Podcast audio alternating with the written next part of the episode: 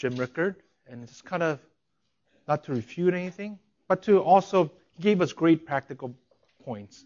But on the flip side, I wanted to speak to your hearts, not to give you formulas, and that's what we've been focusing on in the Gospel Center stewardship class and various areas of stewardship God gives us.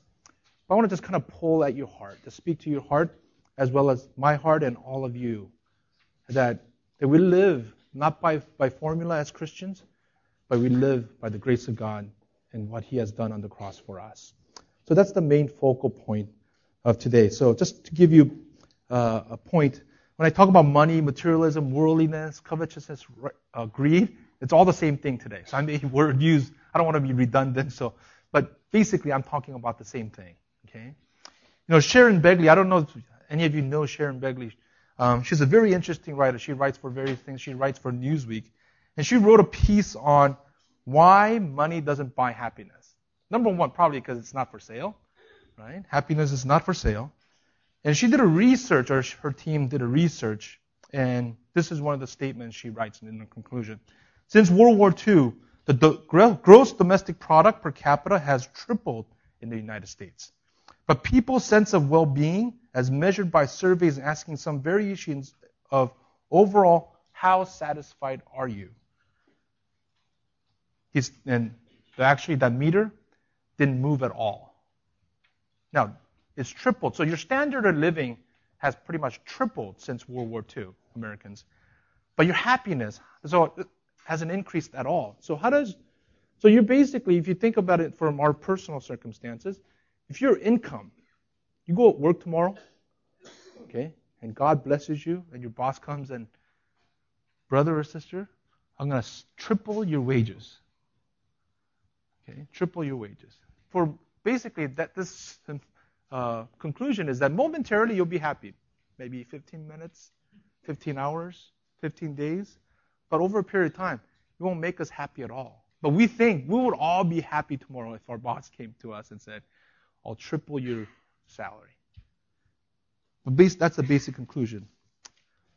Paul Ormerod and Helen Johns also noted in their book, Happiness, Economics, and Public Policy, a trend in average self reported happiness correlates to almost nothing. That was their conclusion.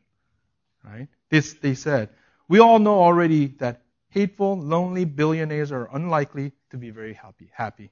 We all know that a poor family full of love and sense of purpose can be happy indeed.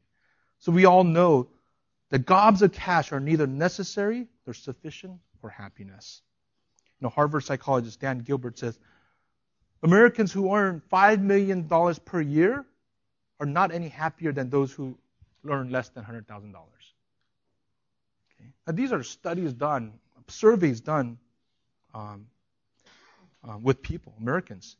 Greg Easterbrook wrote on his, in his article, The Progress Paradox, how life gets better while people feel worse. It says the incredible rise in living standards for the majority of Americans and made them more affluent and happier and more comfortable, more free and more sovereign over their stuff, but has not made them any happier. One journalist also wrote, Consumerism is triumphant winner of the ideological war of the 20th century consumerism, beating out all religion. You know, again, money doesn't buy happiness because possessions doesn't buy happiness. Your stuff, stuff we have, doesn't buy happiness. But how much time do we really spend pursuing these things that ultimately will not possess in eternity?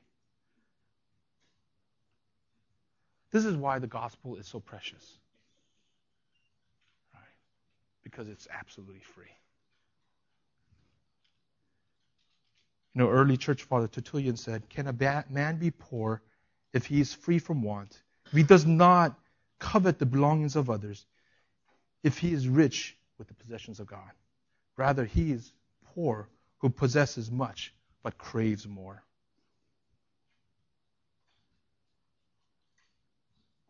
And one commentator also wrote two dominant characteristics of, of this world are pride, born of man's failure to accept the creaturely estate and his dependence upon the Creator, and covetousness, which causes him to desire and possess all that is attractive to his physical senses. You know, we may differ on type of edu- education, where to go to school, what to study, or to study at all, or sizes of our homes, or what cars to buy, what kind of clothes to wear. Know, we handle materialism, worldliness, and living in this world all differently as individuals, and there's no right exact formula. But there is one thing that we should keep in mind that I think is demanded of Christians is that that we must not lose our distinctiveness as Christians in this world, living in this world. Right? If we lose this clarity as we walk upon this path of life in this earth, even in this earth, we lose this clarity living in this fallen world, we lose our saltiness. So how we live, it's up to the individual decision. I can't tell you what to buy, what kind of houses to live in, what kind of cars to drive. But one thing that's demanded from us, from God, is that we are to be distinct. Men and women who are set apart to do His will. You know, worldliness and materialism has done to Christians is that we are, I think we would all admit, we're, worldliness is the fastest way for us. Materialism is the fastest way for us to lose that distinction. Right? I don't worry about Christians at Cornerstone doing drugs, right? Meth, right? I don't worry about that. I don't worry too much about you guys going and gambling your life savings away. Right? There are other things. But I worry about including myself and all of you sitting in this room of materialism.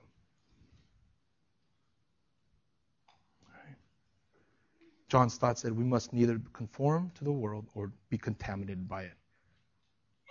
Worldliness is a mother of materialism and covetousness and greed, which is sin.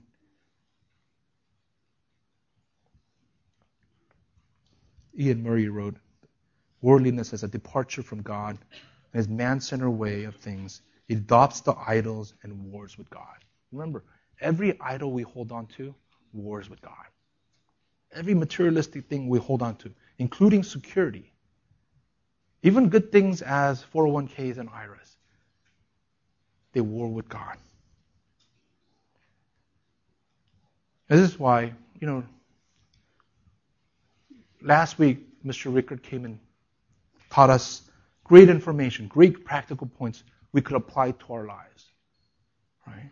From a godly, wise older man who has his what it seems like a, his finances down in and out. You know, I thought I knew things. He knows things that's way beyond the details what I ever know. He probably has forgotten more things than I ever know. Right? It's great things that we could apply, practical things. And so I'm not refuting anything uh, Mr. Rickard has taught, but I, I'm, I want to pull at your heart to focus on the gospel perspective. Right? Because after all, we have all that we have learned about the gospel in the past year plus, because at the end of the day, what we do and what we don't do doesn't matter. Right? Because if we focus on just the, what the do's and not to do's, what we learned last weekend, it's like it's easier for us to go back to the legalistic way. So if we do these things, and if we don't do these things, we're righteous. We please the Lord. But our hearts, two people could do the same thing and seem righteous because they're completely motivated by two different things. And you and I can't tell externally, internally, that's why God looks at the heart. Right? I talked to my son so I could share this. This is to kind of put this into perspective. When Derek was young, when he was playing Little League, Nolan stopped kicking off his season. Yesterday was rained out, so um, he couldn't play. He was bummed. Derek was a kind of a baseball player where I had to make him play. Right? He played because I made him play, basically. I was his coach. I drove him, and I. But no, Derek, I found out later, he's a football. He has passion to play football. He's squatting now 300 pounds, almost as much as me now, and he's becoming. He's a nose guard, and he has his passion to play football. It's different passion. Nolan, when he plays baseball, the day of the games on Saturday mornings, I come downstairs. When I wake up, come downstairs. He has his uniform on, right? Everything like crisp, right? To his undershirt, everything. He's ready to go. He's re- he just can't wait to play, right? He loves practice. He just loves everything about playing baseball. Now, two guys are playing baseball. On the field, if you're a spectator watching the kid, there are two kids playing baseball. But one kid is playing because his dad's probably making him play. One kid just loves to play. Right? Two different motivations. So we do all these things invest, pay off our debts, whatnot. To do those things, maybe to take our fear away, maybe to be, feel a little bit more secure by what we do with money, or the other side, just trusting the Lord and just being faithful. So whatever happens to our investment, the things that are out of control, we trust the Lord. At the end of the day, that we won't have a dime more to our name, penny more to our name than what God intended, intends for us. We won't live on this earth one breath more than what God has intended for us. Right? Trusting the Lord and living that way. We may do the same thing. We may make the same investments. However, what pleases the Lord? Right? Martin Luther said this of conversion. This is the point where Luther was a monk already for years. Okay? He was a monk before he was a Christian. And he writes this Though I lived as a monk, I felt that I was a sinner before God, that an extreme disturbance of conscience I did not love, and indeed I secretly hated the righteous God who would punish sinners.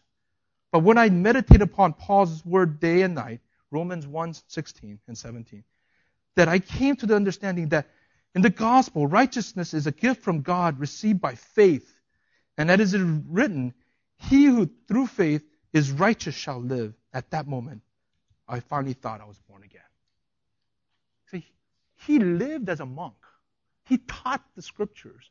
And until he understood the righteousness of God through faith, the gospel hit his heart. Now he became a different person. He taught the same Bible, but his perspective of the Bible now changed. Because there was a change in heart. Right?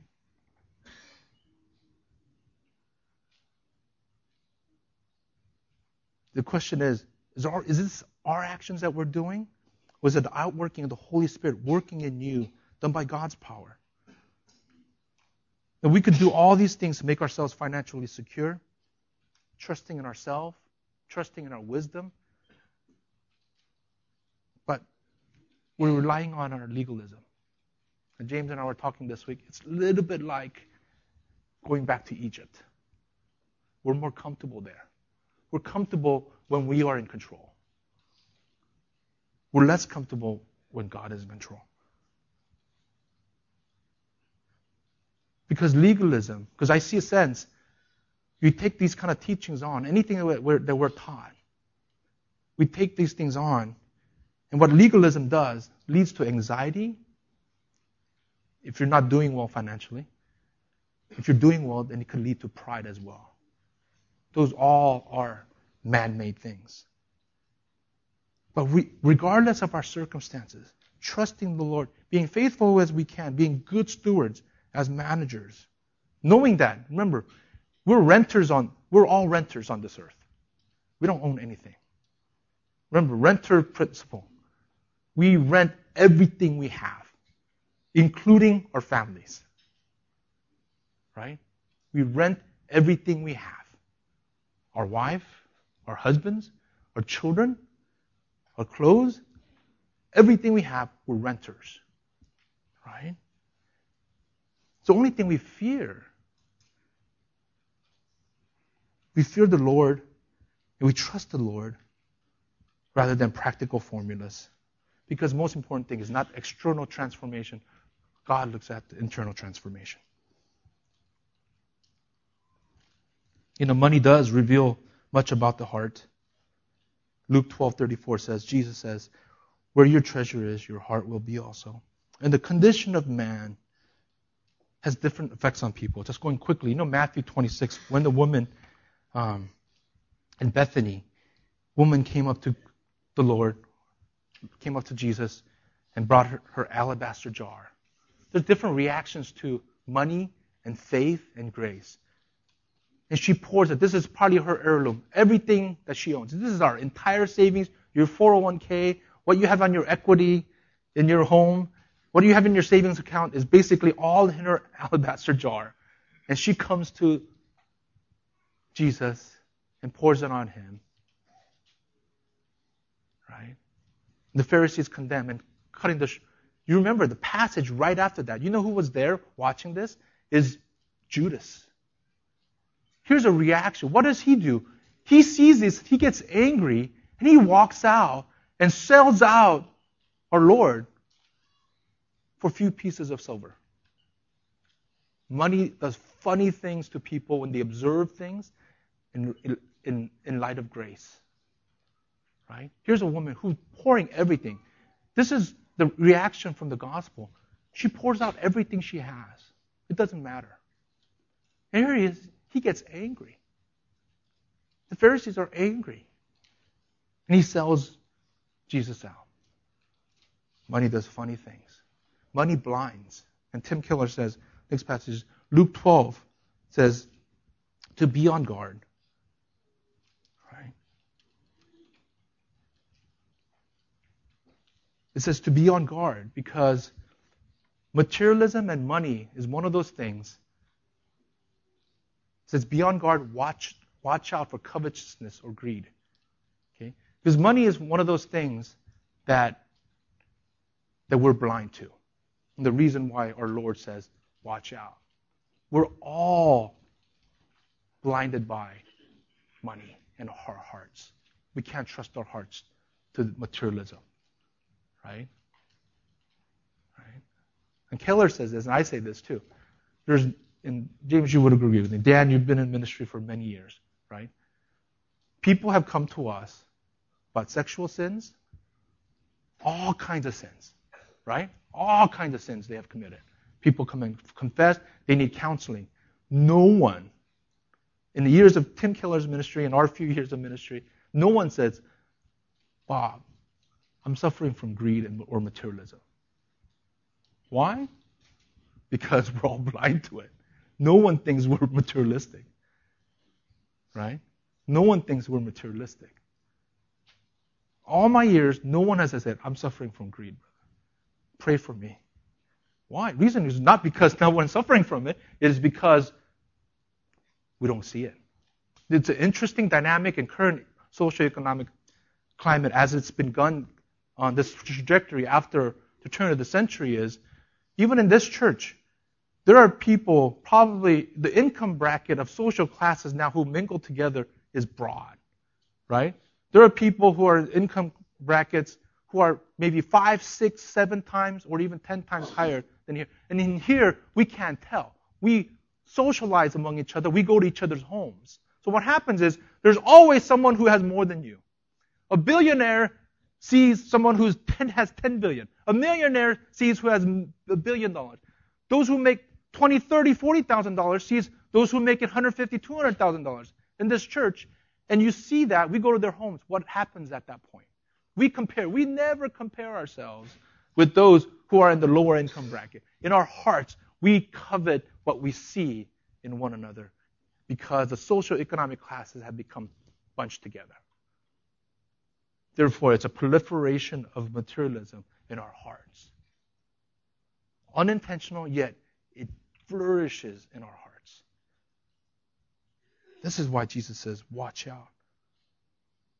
Because nobody feels like they're materialistic. And we covet what we see.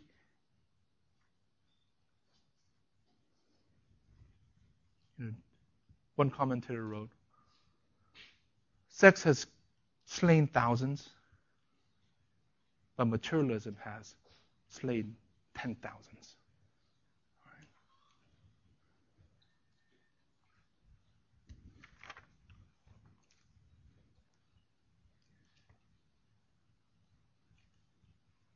You know, this materialism affects all of us. We take this text seriously. In our hearts, we can't trust ourselves, Jeremiah 17 9. Because we're blind to it. Because human hearts justify our desires. We trust in the counterfeit God of money. And covetousness is an equal opportunity to sin. It affects every income bracket. Doesn't matter how much, how much we have and how much we don't have. Right? You know, they say 15% of Americans make over, earn over $100,000 per year, household income. And two thirds of the people who make over $100,000 per year say they can't afford everything they need. Right? They can't afford everything they need.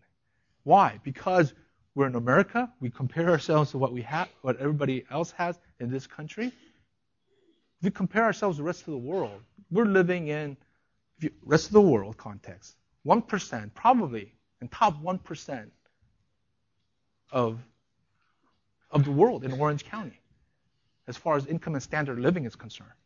Now, we compare ourselves, those of us in Orange County, we compare ourselves to each other. There are people in all kinds of income brackets.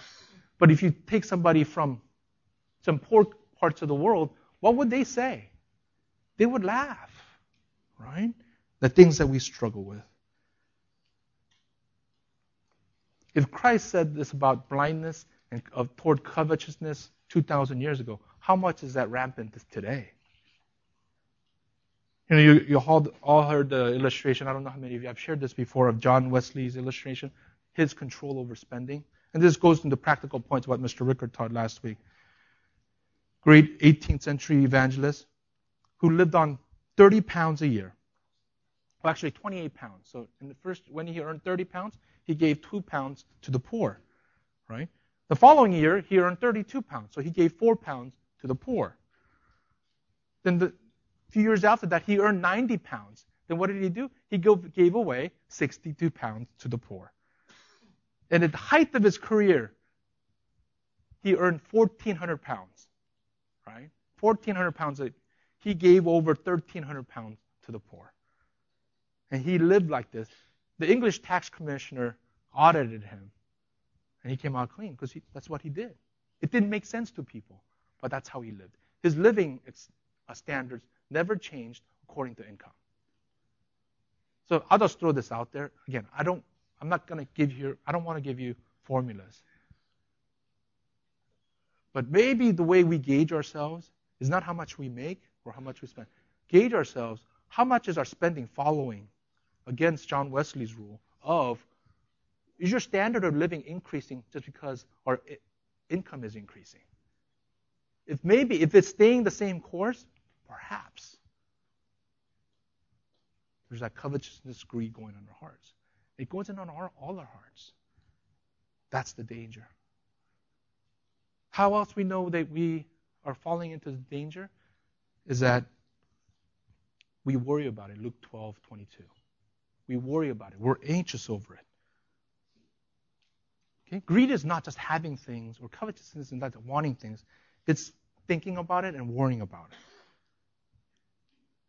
1 Peter 5 says, Cast all your cares upon him. You know, we have worries regarding security, and I'll talk about that a little bit later. But a prideful person worries.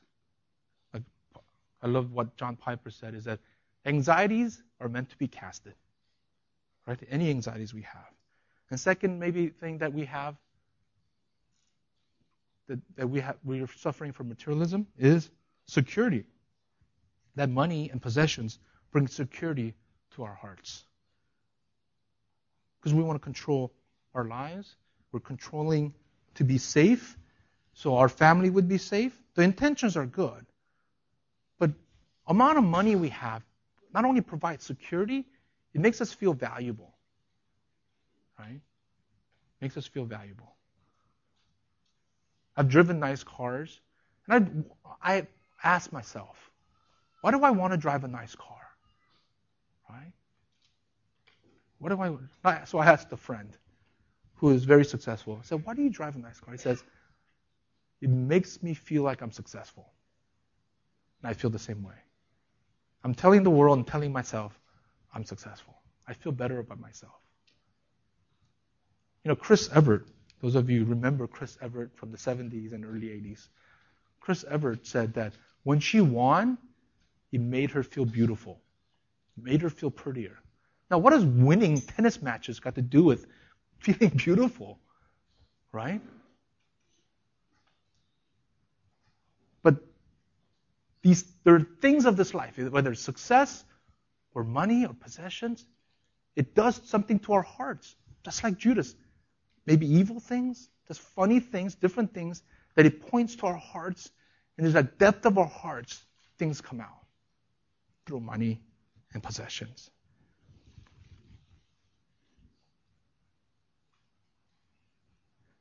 So even savings security can be a sickness that we suffer from. That's part of all being materialism. So let's go to um, 2 Corinthians 8. I've taught on this before, but after just learning the gospel, I have a whole different bent toward this passage about the Macedonian Christians. 2 Corinthians 8, 1 through 9. It says, Now, brethren, we wish to make you known, make known to you the grace of God which has been given in the churches of Macedonia, that in great ordeal of affliction, and the abundance of joy, in their deep poverty, overflowed in wealth with, of their liberality. For I testify that according to the ability, I testify to according to their ability and beyond their ability, they gave of their own accord, begging with us with much urging and favor of participation. Now, just jump down to the uh, verse 9. It says, For you have known the grace of our Lord Jesus Christ, that though he was rich, yet for your sake he became poor, so that you, through his poverty, might become rich. Then one of the striking characteristics of early Christians in Macedonia is that they liquidated assets to give to others, and they were in deep poverty. Right? These are churches in Philippi, Berea, and Thessalonica, northern part of the Roman province. You know, in the letter to Thessalonians and Philippians, Paul doesn't write anything about the rich or possessions because there aren't anyone. There's no reason for that. That's wasting his time to stress. They're poor people, right? They're impoverished congregational people. You know, most of Roman Empire, we see the grand Roman Empire. You know, we watch movies like Gladiator and the rich and they're sitting around eating grapes and just kind of taking it easy, right? But most of the Roman Empire was very poor, particularly in Macedonia. It's because they were crippled economically. They were overtaxed, first of all. They went through major civil wars. Okay? So what happens is where wars happen, they're just devastated. And all the resources are drawn out of that region, and Rome used it for their own conquering um, um, endeavors. But what Paul says here is that these people understood the grace of God. Out of understanding the gospel, they gave and considered a privilege to give, and they begged to give. They implored Paul so they would give. Now, how does people come with that? So I've taught on 2 Corinthians several times at this church. So you, forget, you think about that. What has happened here? Well, three things I think happened. I want to go through real quickly with you guys, is that first, gospel reveals our true wealth. Verse 1 says, Brethren, we wish to make known to you the grace of God which has been given to the church of Macedonia. And verse 9 says, For, the, for you know the grace of our Lord Jesus Christ, says, though he was rich, for your sakes he became poor, so that you, through his poverty, might become rich as well. So when we learn the gospel, giving, sacrificial giving has no bounds. They were able to give beyond their ability and consider a privilege. So the gospel allows us to understand the true grace of God. And giving is a response to grace. It's not response to our income. Right? It's not response to income. God blesses you, therefore you give. No. If God takes away, we give, if you understand, if you understand grace. And the motivation is the same thing, is the grace in Christ. It's clearly out of the gratitude of what Christ has done. God can't, I was telling my son this, this Friday, we're sharing the gospel to one another, and he said, God can't love us and give us more than what God has given us already. Whatever else is like not even gravy or cherry on top. God has given us everything. Therefore, there's no more God is going to give you, love us anymore. So any giving we do is not a reflection of how much we learn, earn. It's, it's been done already. If you meditate upon the gospel. The Macedonians understood that, understood that. Before when I taught this, I couldn't quite understand that. I taught it, but I didn't get it. Secondly, gospel reveals our unbelief. Unbelief in what? In what we keep. Right? When we seek security when we give, when we seek security, we think about what we need.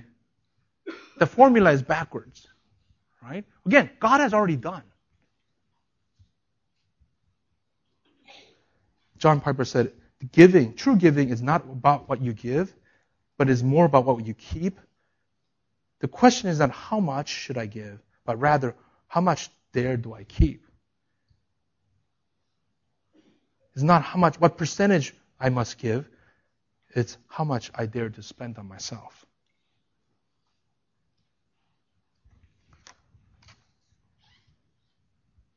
They were able to see beyond their circumstances. Gospel reveals our unbelief or belief, or faith, which transcends our difficulty or the circumstances we're in. We are rich. Through his poverty, we are rich. We are not going to get any richer. Right? We're not going to get any richer. We are rich now and forevermore. Right? Richness is in our hearts when we could dwell on the gospel, knowing that God forgave us of all our sins, every sin that we could possibly muster up. And Christ went to the cross and died for all our sins. And will be glorified one day. We become co heirs with Him. Like, that's done. Signed, sealed, and game over. You know? You know, they say I read the article. It was a glorious week for those of us with Korean heritage, right?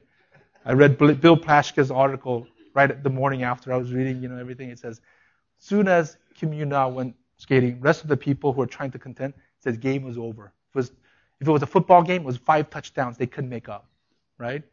It was a baseball game, it would have been called in fifth inning, right? Game was over. Our grace, game is over.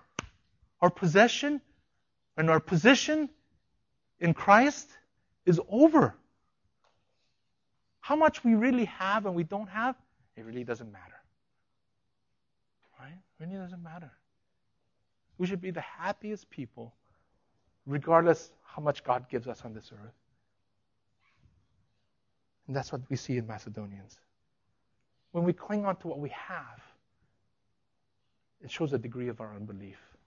And to Macedonians, it shows the level of the faith and the grace of God. And lastly, gospel gives us, reveals to us that Christ is better than possessions.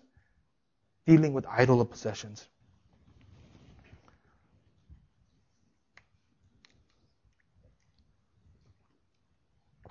Grace allowed these Macedonians to, to deal with idols because anytime you deal with possessions or lack of possessions or abundance of possessions, you have to deal with idols.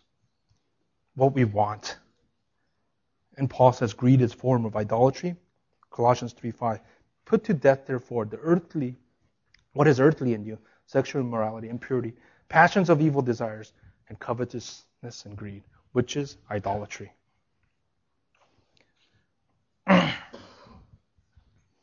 Ephesians 5:5. For you may be sure of this, that everyone who is sexually immoral, impure, or who is covetous has no inheritance in the kingdom of God.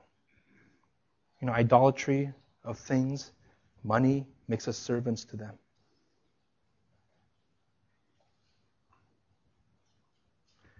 You know, danger for Christians, for me and you, is that um, idols become rights to us, given to us, becomes must-haves for us. Right? And Jim Rickard says, "What's wrong with renting? It's like in Orange County, I don't know if you struggle this within the heart, and I fear for younger people in, in Cornerstone and younger Christians in Orange County, is that it's a rite of passage for you for us to be married, have children, and own a home within a reasonable time. Otherwise, maybe this is true, maybe this is not. I'll just throw this out there. Is that if you don't, we become less of a person. We become looked down upon. We have fear of people, fear of man that way. Absolutely not. Absolutely not. It's not rite of passage for a person, a Christian, to go through those passages. It's not in the Bible. It has nothing to do with our righteousness.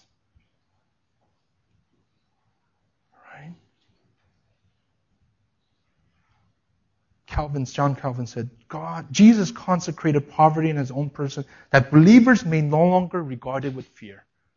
We shall not have any fear over our finances. God has given us the ultimate treasure and wealth. Christ, who gave up everything. He liquidated everything of himself. He emptied himself, right? That's liquidating everything so that we would have all his righteousness. He liquidated so that we may have.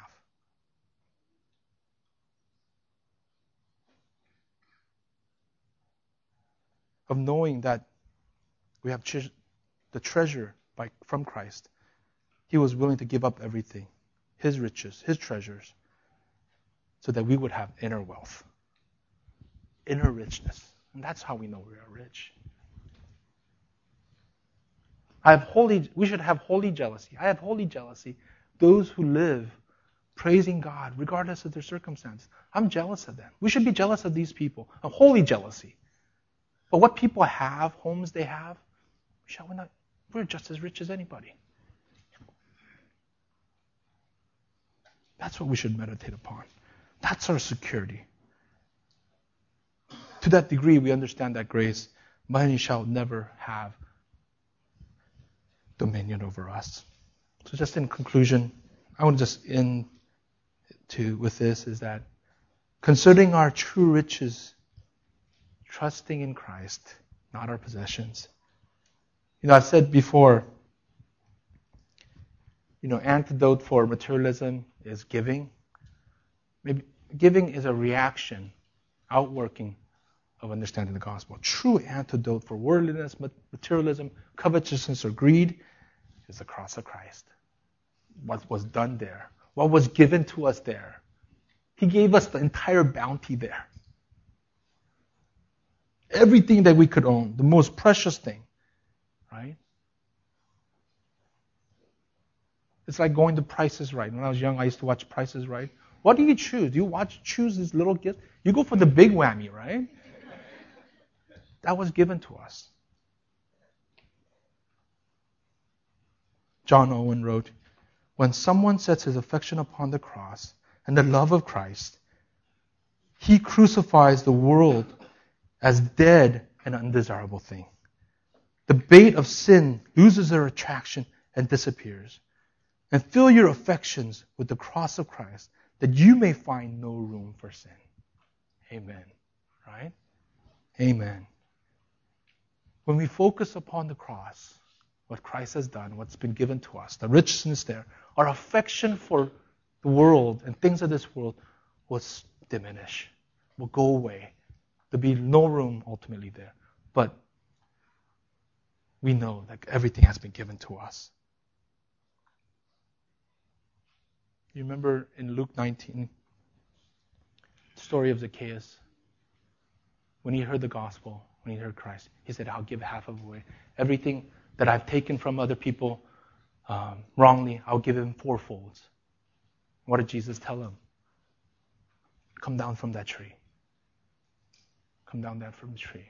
But in essence, it's not in the scriptures, but I'll add lib it here for the glory of Christ. Is that he's telling us Eugene, Donna, come down from that tree because I will ultimately go up on that tree.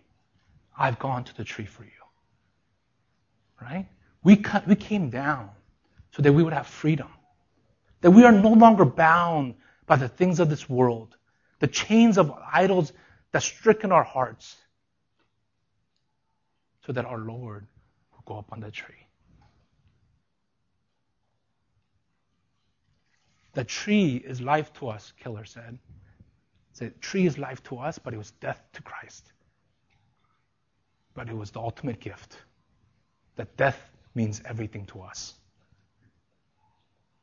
What did Job say in Job chapter 1? It says, Naked I came from my mother's womb, naked shall I return. Lord gave, the Lord takes away. Blessed be the name of the Lord. There's Job who said these words, but there's only one true Job.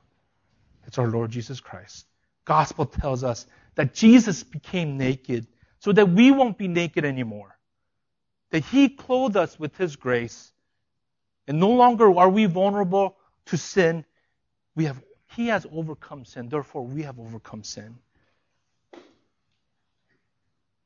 So when we give, when we tithe, remember Jesus did not tithe his life. He gave 100%. God gave his most precious 100%. He didn't give us 10%. So percentage, it doesn't matter. God wants our hearts. We, he wants us to be passionate, whatever we do. Right? We play this life to the glory of our Lord, and we give everything. Everything that we could give.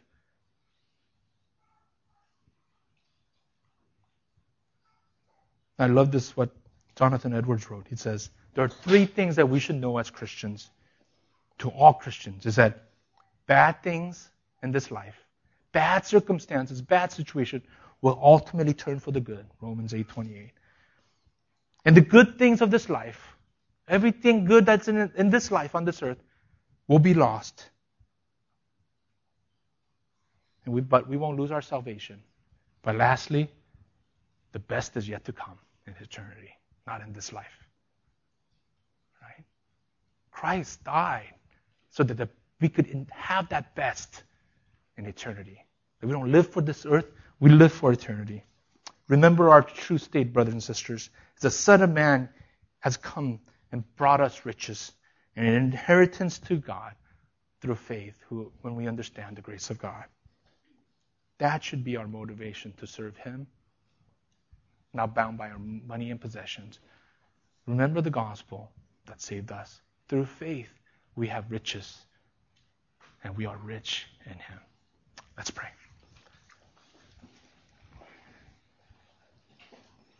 Our Heavenly Father, we come before you just with gratefulness in our hearts. We are grateful for the gospel. We're grateful for our Lord and the cross of Christ that saved us, that caused the change the, which, the rege- work of regeneration that you have done in our hearts, so that we might be rich. And in light of that, that we may live on this earth, not holding on to possessions, but ultimately just holding on to what you have given us. We give you praise for what you have done in our lives. We give you thanks. In Jesus' name.